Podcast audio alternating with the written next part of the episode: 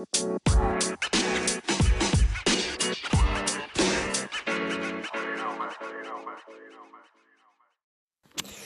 what's up, guys? Welcome to the 17th episode of my podcast, What the Tim. Yay, I'm finally back to another new episode. I didn't upload a new episode in two whole weeks, and I apologize for that. I've just been, I was just so busy with, you know, school events, writing college essays, and just, yeah, preparing for the college application process. And yeah, I've been just so busy, so um, my mind was just filled with other things besides the podcast. So I just forgot about the podcast. You know, I totally forgot.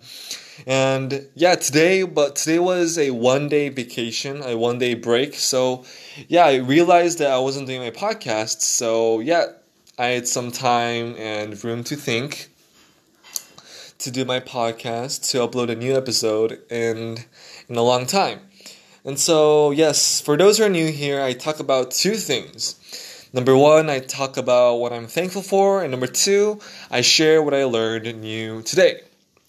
Yes, so today I'm so thankful. Yes, I mentioned earlier that I'm so thankful for this one day break you know, it was a, today was a day to refresh my mind, my body, and my soul, because um, my mind was was full with anxiety and worry because I don't know what the future holds for me.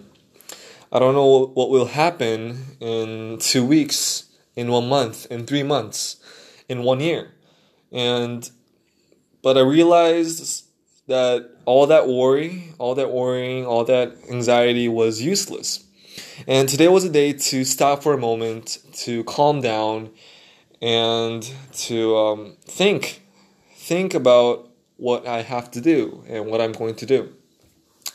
And yes, so it was a very, um, it was a very refreshing day, not only to my body but also to my mind. And yes, I'm so thankful for these one day breaks I th- I think everyone deserves some kind of vacation or some kind of rest time in during while they work and or while they study. And yeah, I'm very thankful for this one day vacation. Second, a new thing I learned today is that writing has power. And so yeah, I I am doing a lot of writing these days, especially with the college essays. And one of the questions asked me, "How would I? How would I describe myself?" Yeah, so how would I describe myself? And I thought about it, and I realized that if I was asked that question, person to person, and I would have to answer by speaking then I would give a very slow, sloppy answer.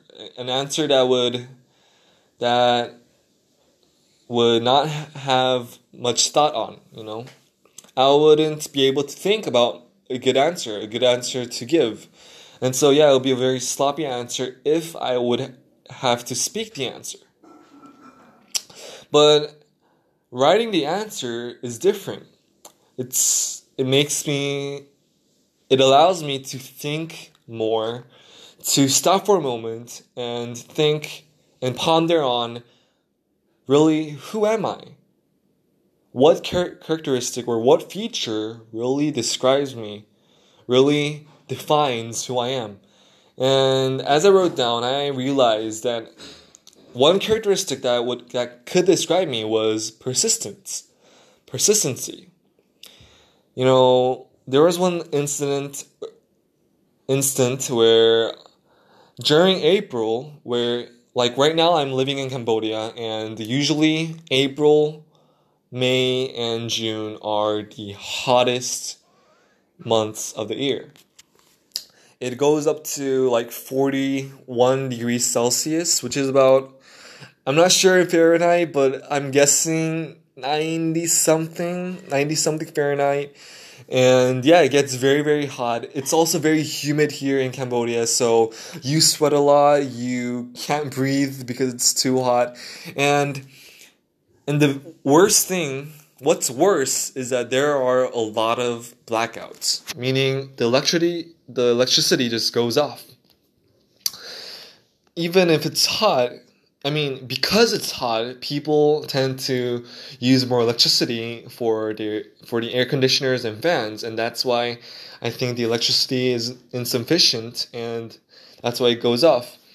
And so, yeah, we but we had to go to school during those blackouts, and imagine studying, you know, writing notes, listening to the teacher in a room, in a confined room with more than like 30 students sweating and you know um, fanning themselves with their notebooks. Everyone's sweating the teacher's sweating everyone's really it's really hot. And we had to study for eight to nine hours it's crazy the electricity would not come back for the whole day and yes it was a very very hard time it it was very easy to lose our focus because of the heat. But during that time, if I go back, if I look back at the memory, I realized that I was pretty persistent.